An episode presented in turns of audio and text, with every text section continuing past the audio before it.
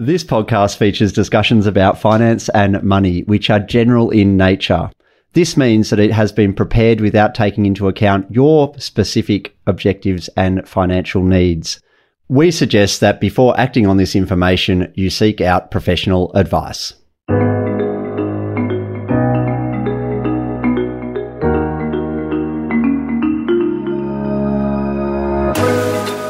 Hey, folks, welcome along to another episode of the Money Mechanics podcast where we are unpacking the money stuff. I'm your host, Scott Malcolm, and today we're going on another venture down the property path. Australian property, the asset that just doesn't seem to ever want to calm down or, or slow down.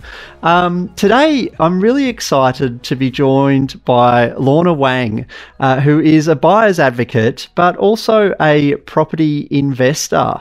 Lorna, I'll get you to do a bit of an intro of yourself in a moment, but I guess I've been really excited to have a chat to you because you've been in media before talking about rent vesting. And so, again, with property prices uh, going a little bit crazy uh, at the moment, it's probably a reasonable strategy for people to look at and consider. Well, I want to be in the property market, but I can't be where I want to be. Um, so, be great to get your insights on that. So, welcome along today, Lorna. Great to have you here. Yeah, thanks so much for having me, Scott. Really appreciate it. Um, but yeah, in terms of property, yeah, Australia just seems to love it. It's you know never tanked in the past, and you know it just goes up and up. And yeah, again, you know we're at that record where the dwelling values are totaling $10 trillion, even after 13 interest rate rises. Yeah, that is crazy. And look, today I guess I wanted to hear a bit about your personal experience on being a, a, an investor and getting into the property market uh, on that rent vesting uh, journey that you've been on, but also, I guess, give people some insights to maybe where the property market is at the moment and what either people who are already in the market can be thinking about or people who are trying to get into that, that hurdle of the market. But before we start, I've been asking all our guests about an early happy money memory that you're happy to share. Yeah, probably one that really does stand out would definitely have to do with my first job that I ever got, which was a pharmacy assistant back when I was 15 years old. So, long, long time ago now. Um, but I was being paid $9.50 an hour, which is, you know, pretty cool, I guess, for a 15 year old first earning money. Now, kind of a bit of a context behind that story as well. I guess for me, growing up, throughout schooling, primary and high school, my teachers, they used to always write that I was a conscientious student. And so that obviously flowed through into my work ethic as well. Um, now, kind of like coming back to that story of, you know, getting my first job and everything, after a couple of months of working there, I turned 16. Um, and at the time, my boss, uh, well, at the end of the shift, my boss had pulled me aside um, and he told me he was going to give me a pay rise, which was like moving forward, I was going to get $10 per hour. Honestly, I was just stoked about getting like a pay rise. And even though it was only 50 cent increase per hour, like to me, it honestly represented so much more.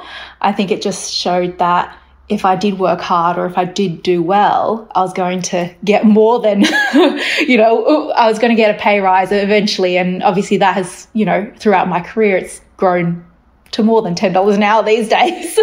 Fantastic. And do you remember, were you saving for anything specifically or were you doing anything uh, fun with that money or was it more just around earning it and, and having it and going, wow, I've got my own independence? I'd definitely say uh, I was more of a saver. I've always been a bit of a saver. I think it's partially because of the way I grew up as well. Um, and when you don't have a lot, you know, you tend to be someone that wants to, I guess, um, keep it and everything. And to be honest, like one thing when I did start making money, I remember, you know, obviously saving to a certain amount. And my mum, she actually brought up the fact that you can make money with your money. And the way she did it, or the way she, you know, um, had suggested it was to open a term deposit, which is actually very normal in like the Asian community. That's how I guess you know, people would um, kind of, yeah, just leave their money in this bank account and just, yeah, get interest from it, which is, you know, probably one of the worst ways to make money. Um, to be honest, there's definitely way better ways of doing it. Um, but yeah, that's that's quite normal in, in our community. Yeah, and it's safe as well. Like again, generationally as well. Like I think people go, yeah, term deposits and, and having cash and knowing that the the money is there. And I guess that's that's really interesting. So you, you bought your first property at, at 22, if I'm remembering rightly. And so how did you start that journey? You've just told the, the story there, and you know I'm, I'm often talk about being the product of career public servants. And so my parents are, are quite risk averse when it comes to life and investment and, and those sort of things. But how did you navigate jumping into the property market for the first time at, uh, at just 22? Well, I mean, obviously, you know, had to first first save for the deposit. My my boss at the time he knew I was saving, didn't really know what I was doing with it, but he had brought up that he was buying investment properties himself and obviously, you know, that kind of sparked my interest about potentially investing in property. And to be honest, like I, I went into it just very naive. I didn't know a lot about property investing. And ultimately, I think it was probably the second weekend that I went around to open homes that I ended up putting down an offer for this two bed unit that I bought and secured it. But yeah, I, there wasn't a lot of research, to be honest. You know, I was just really looking at what I could afford and in the areas that I knew. I thought, you know, obviously things like shopping centers, schools, train stations, you know, those were the th- sorts of things that I'd need to look out for if I was to buy an investment property and so yeah, that that's kind of like how I came to it. And to be honest, like it's so easy to just sign on the dotted line when it comes to the contract of sale.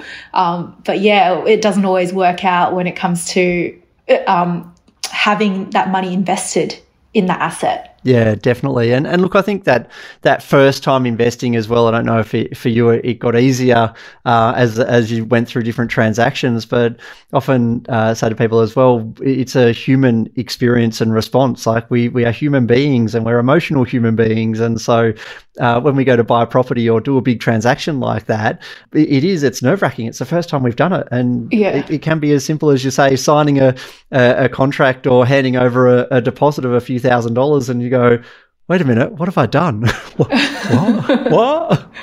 Yeah, hundred percent. I like my literally when I was in the real estate agent's office and I was you know signing the contract my hand was shaking so you know it's it's a huge commitment i mean it's several hundred thousands of dollars that you're putting down um, and so it's like am I know, do I know what I'm doing? That that's sort of like those sorts of questions. And, you know, it's like a 30 year loan that you're taking on and it's like, can I sustain it? so, so true. And, and I think again, for listeners, if you are starting out on that journey or if you haven't bought an investment property before, it's very normal to, to have those emotional responses and those feelings. And so I think part of it is is disarming it by, by talking about it and, and having that conversation go well this feels a little bit uncomfortable. It's a bit about outside of my comfort zone.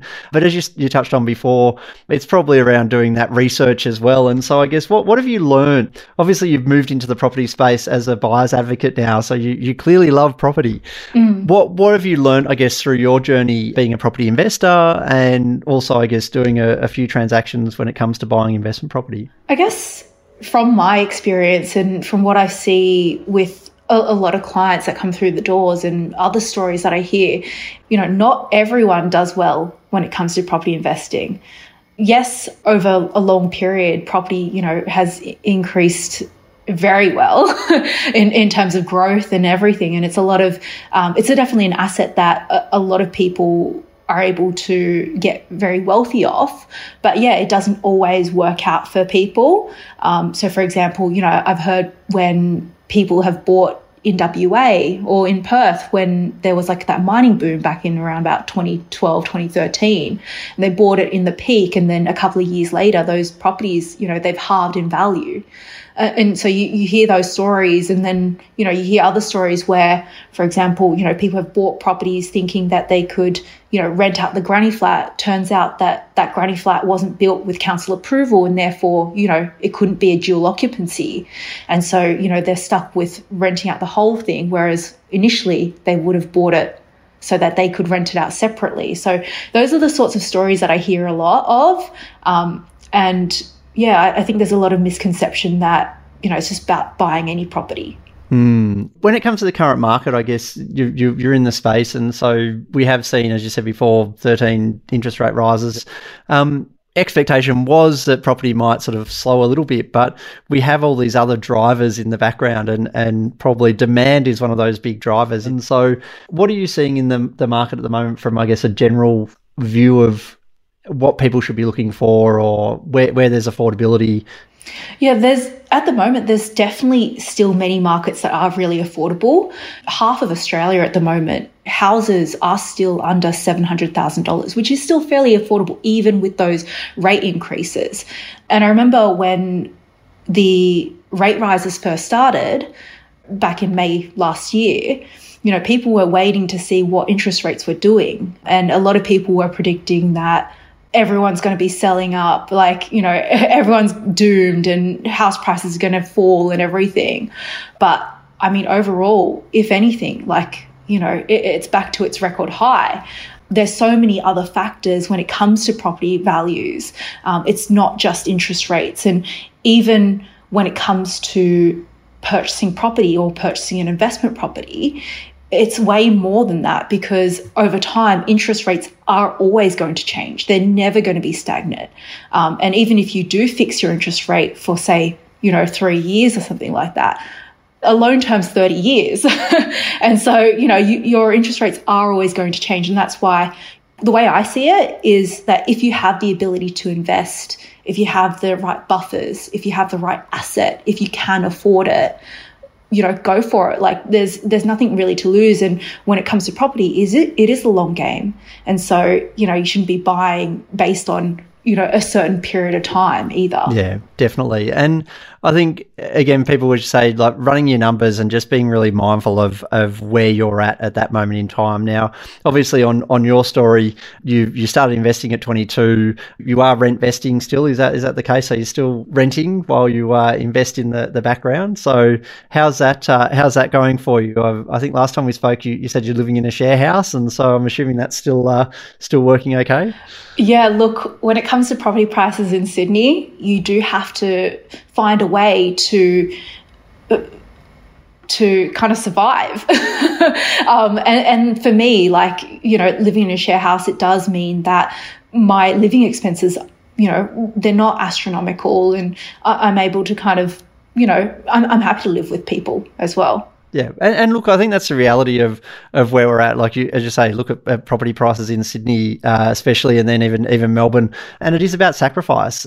Some people are fortunate enough to say, "Yep, okay, I've got my privilege. I got I got a deposit from parents or whatever it may be." But again, when it comes to you, you've had to save to build up your deposit, and so if you then do your numbers and go, "Hey, I could go and buy a property to live in myself," you're probably not then going to be able to build up financial independence outside of that. And so it's not going to be right for everybody, but I think it is actually about going through that process and saying, hey, do I rent where I, I want to be? And as in your situation, being able to live in a shared house and, and with a group of people, it's actually probably giving you a community as well that you get to connect into yeah. compared to taking on a, a, mortgage that isn't tax deductible. And again, that might be a whole nother episode and a debate that uh, around tax reform.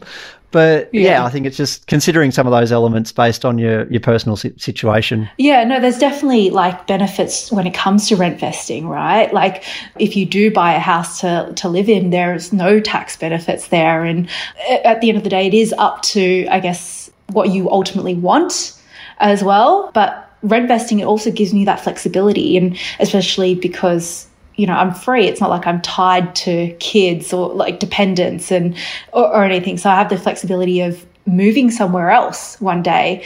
Um, and the thing is, like, if you do buy a place, you're kind of stuck there for however many years because it costs you a lot of money to first buy the property, things like stamp duty and then other costs associated with buying it. But then if you are to sell up, then you know it's going to cost you to sell the place. Like you've got your agency fees that you've got to pay and advertising and and yeah, so that's why sometimes it doesn't always make sense to just buy a place to live in. Yeah, definitely. And and look again for, for people listening, uh, Ramit Sethi uh, out of the US has got some really great resources, but he actually uh, often talks about if you're a renter, the rent you pay is the maximum cost you, you pay for housing.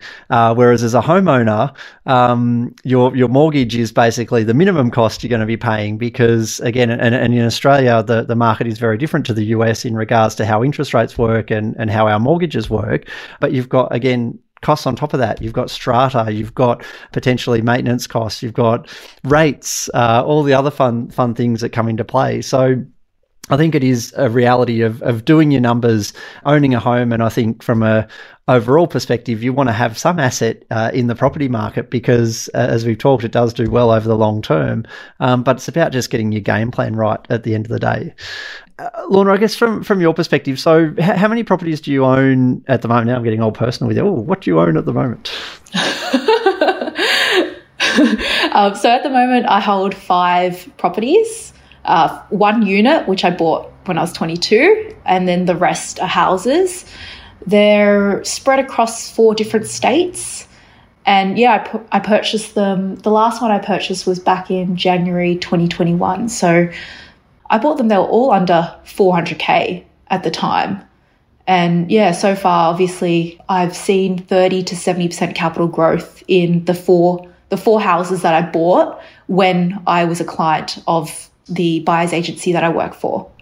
Yeah, wow, wow. And past numbers, you never go, oh yes, it's gonna gonna happen in the future. But I guess that's where it's really important for people to sit back and, and do their own numbers and work out what their, their game plan is. Because uh, I'm guessing as well, uh, you would have seen interest rates go up a little bit since then. So, how have you been navigating uh, that in the background from a, a, cash flow perspective? I guess in, in general terms, not uh, necessarily all the personal terms, but how, how's that been for you? Because you've probably uh, been feeling a lot of those those interest rate rises uh, coming along. Yeah, I guess look, interest rates they do play a part of it, and I remember remember, you know, when the interest rates were increasing, we're like, okay, well, obviously that's going to change the cost of holding these properties. For the, I guess, properties that I do have as well, like at the end of the day, rents will always increase as well. And so that also plays a part into it. Um, and especially when it comes down to the locations that I've bought, the properties that I bought um, with my buyer's agent at the time, you know, we're also looking in areas where there is low vacancy rates. Um, so, you know, over time, rents have increased, which has obviously helped with the mortgage, with the interest rates, etc. So, look, I'm okay um, when it comes down to it, and it's part of doing, or it's part of property investing. You know, you just have to deal with it. Um, but when when it comes down to working out the cash flow and everything, we do make sure, you know, we do have buffers to make sure that our clients are going to be okay when it comes to purchasing a property and that they're comfortable with it. So yeah, it's just really important to do do your due diligence before you sign anything, before you go ahead and purchase the property. Yeah, definitely. And and look, we, we often say to clients who are looking at a, property or, or any sort of investment um, that may involve borrowing that they're you're really looking at the, the current interest rate, even in current terms, at, at sort of the, the five to, to six percent rate as uh, as probably best rate in market at the moment. Um, but adding uh, two or even three percent to that rate just to see that you can uh, afford the the interest rate if it goes up to that point. And so, um, as you say, it's about having a, a, strategy and having your, your framework in play to to make that work. When it comes to, I guess, from an investment perspective, and so you touched on, okay, four hundred uh, to to five hundred thousand dollar properties, they're probably a little bit hard to find uh, that are sort of investment grade, I guess, in, in current market. But what what are some of the drivers that you look for uh, when you're assisting clients uh, in the property space uh, at, at the moment? Yeah, firstly, it definitely have to be in a location where there is you know a stable economy whether it's one that's i guess recovering or one that's i guess a, growing one so you know we look at things like economic diversity unemployment rate you know what's the ownership versus renter proportion um, what sort of infrastructure projects is happening in that area. So, you know, those are the sorts of metrics we need to look at when it comes to overall. Um, now, diving deeper into that, the next level you'd go into would be your micro data, and that would involve things like your property sales data. So, we'd look at what are the metrics or how are the metrics trending. So, we'll look at things like your days on market, your vacancy rates, your vendor discounting, sales volumes, you know, all those have to kind of align it to, to kind of see areas or find areas that are going to see capital growth as well. So, yeah, th- those are the sorts of, I guess, metrics that we'll look at before we even go and start searching on the ground for the right property for our clients. Yeah, definitely. And I think, again, it's that um, running your own personal numbers as well and, and understanding your own personal cash flow uh, is, probably crucial um, to that. I know it's it's often people that uh, get bored with me when they come into the office and I say, "Hey, what's what's your cash flow numbers? What what do you need to to fund your day to day lifestyle?" And, oh, Scott, I don't want to talk about that. Like, I just money comes in and we we spend it, but it's actually a really crucial part to your overall investment framework because at the end of the day, as Lorna just said before, you need to have buffers in play and you need to make sure that you've got those things there. And again, as Lorna, you've, you've just said before as well, it, it's not just always uh, happy plain sailing. And so that's where you need to have your, your emergency buffers in play as well over time. Yeah. And yeah, and the thing is, like a lot of people, they don't like doing that sort of stuff. They don't like, they don't like looking at the numbers or they're not, that's not what they're interested in. Right. And so, you know, having someone like yourself, Scott, who, you know, is a financial planner, you kind of do all that legwork and you kind of dive deep and, and make sure that your clients are okay.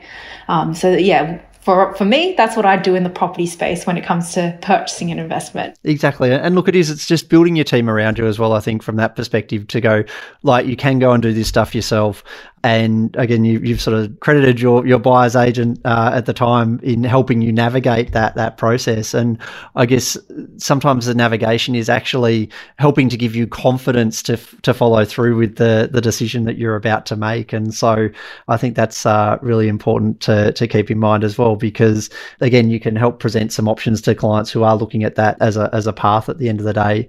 And and so generally, you, you said before, diversified. I, I, love what you said. You, have got properties in uh, in many different uh, states, so you haven't just gone uh, for the the single state uh, approach, which is great. Are there are there uh, states that are sort of more affordable than others at this moment in time? Yeah, no, there there are definitely still affordable markets. Um, there's an affordable market in every state. Um, there is something for everyone. You just got to, you know, find the right market. And, and the thing is, like you, when before when you mentioned there, it's about creating that team. I think one of the most underrated things that people don't see is like creating that team, creating that trusted network that has your back, that can kind of look out for the, your blind spots. I think that's crucial. Us as people, we're just so we're just so focused on one thing that we won't see other things. Like, for example, we'll, we might see people who are just so specific, like, so focused on just purchasing in one area that they will find the data to back that up.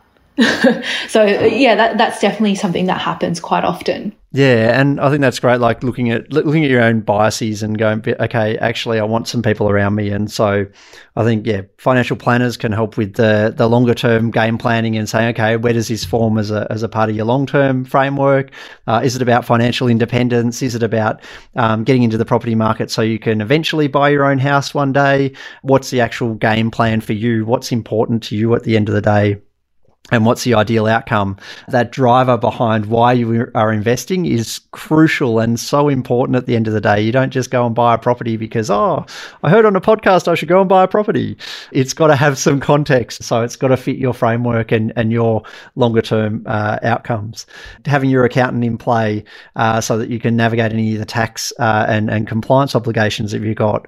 a mortgage broker will help you then to determine, okay, what can I borrow? How can I make this work? And then a buyer's agent or a, or a property specialist can then help you navigate those elements. So someone like Lorna can go, hey, okay, we know what you can afford to borrow. Okay, we know what you're looking for. Are you looking for capital growth? Are you looking for income? Are you looking for a combination of, of both? Um, and then again, based on the, the data and the information, uh, can start to pull together some resources and opportunities for you there as well, which is um, which is pretty exciting. Lorna, I guess to to flip back, so you're your backstory, I guess you I think if I've got all this right, you're um, second generation. So your your, your mum uh, migrated to to Australia, uh, single parent family. So again, that's I guess got some some big hurdles to navigate as well. Your mum must be pretty proud of, of what you've done and, and how you're going at the moment from that perspective. Um, what's what's sort of the conversations that you've had with her? Is she still uh, a term deposit uh, person, or uh, is she uh, yeah open now to oh I'm seeing my daughter do this? Oh I might uh, might look at some other options as well. Look, um, with my mum, she I definitely have to say um, she's proud of me which is really nice. Um, but one thing I remember when I first, I think after I bought my second one with my buyer's agent, she was a little bit like hesitant about me going for the third and fourth. She's like, like, should you be going like again? Um, she was actually, you know, kind of being like, maybe, you know, maybe you should stop. But now looking back and seeing how, I guess, property property prices have increased, she's like, yeah, you did the right thing. Glad you didn't listen to me. um, but yeah, no, to be honest, like she is still very like risk adverse, but I, I think it, it's definitely helped her realize that I've grown up and that I can make my own choices as well. Because I think, especially being of like an Asian background as well, um, you know, typically our parents, you know, they want to control what we do. Um, and, and, I see that with a lot of my cousins, a lot of, I guess, friends as well, and, and a lot of the stories that I hear from other kids who are, uh, you know, who, who are Asian. Yeah, and, and look, family of origin and cultural and, and other dynamics do have a big bearing on our, our money stories and, and how we navigate this stuff. And so, again, look, my, my hat off to you for um, going through that process and I guess making the sacrifices when you're young and, and starting out on that investment journey because it isn't easy. That shaking when you're signing the the first uh, contract, it's not an easy process, and so it is actually acknowledging that that very human experience as you go through it. And and sure, um, property prices aren't always going to do the massive increases that we've seen, but that's why it's really important to do your own numbers. Uh, again, the cash flow is where the rubber hits the road at the end of the day, and so if you own property at the moment, or if you're thinking about buying investment property, I always just say to people, make sure you run your cash flow numbers because that is going to determine can I keep affording the lifestyle that I've got today? Um, and again, you can sacrifice for, for a little bit of time, but life does change, and so you just want to make sure you've got those those balances there as well. Yeah, 100%. Yeah, you want to minimize the risks as much as possible when it comes to it because, yeah, like, regardless, you know, if you put down a couple hundred grand on a property as well, sometimes it is you know you might want to think about it before and, and have someone uh, look over it and, and assist you on that sort of purchase. Because it's one of the biggest biggest i guess purchases people will ever make in their lifetime too yeah. And look, we often do say the system is far from perfect. And so, again, if people aren't in the property market already, you might be going, oh, more people talking about property prices and yeah, they got in at the right time and those sort of things. Look, don't lose hope. I think um, there's always a game plan and a, and a framework to navigate to get into the market. And so, I think it's really just about trying to navigate that that path and and live your own path as well. But uh, as I really wanted to have the chat with Lorna today because it's just inspiring to hear a, a success story like this. As you've said, Lorna, it hasn't always been easy. But I guess any parting uh, tips or insights that you want to share with people before we wrap up today? Yeah, probably for me, you know, one thing is that if you don't fully understand it, don't put your money into it. I've made those mistakes, you know, not just with my first property, but also with a couple of other things, like, you know, your cryptos, your shares, that sort of thing, having a little bit of a dabble in them, um, you know, realizing that, yeah, if you don't have the information, or if you don't know what you're fully doing, just it's better not to touch it. Yeah, I do. I do love that. And any good professional out there is happy to have a conversation with you and educate you around what you're trying to get in, involved with. So uh, again, hopefully you, you, avoid the the salesy people. There are still unfortunately a lot of the salesy people around out there, but I think the more you're able to sit down and talk to people and say, "Hey, I want some education about this. I want to understand it more," that helps you to build up your your confidence. And I, I guess I love what you said then around you've learned a few lessons, but I guess sometimes we do have to jump in. Hopefully, it's it's not with all, all the bad uh, mistakes that you learn from that. But the, the lessons that we learn on some of the, the things that haven't gone uh, to plan uh, are often the, the best uh, life lessons at the end of the day. yeah, hopefully, you know, yeah, it's definitely not something that you'd want to go through, but sometimes you do have to make those mistakes to just realize it, right? Yeah, definitely, definitely. And and look again, as long as there's a, a way to navigate uh, out of it as well, and that's why I think before you jump into something, doing your numbers is really important. And then I guess the the power of hindsight is always a, a, an amazing thing, but we, we obviously don't have that when we're making decisions sometimes. Look, Lorna, we, we keep these episodes short and sweet, and it, it has been amazing talking with you today. I'll put your contact uh, information on the show notes or in the show notes as well, and maybe a, a link to some of the other Property Investor magazine articles and uh, other things that you've been on so people can read more of your background story. But um, thank you so much for coming along and, and sharing your story. Thanks, Scott. Thanks, folks. Hope you've enjoyed this episode. And as always, check out the show notes uh, and like or uh, share this episode if you've uh, found it valuable. We'll see you next time.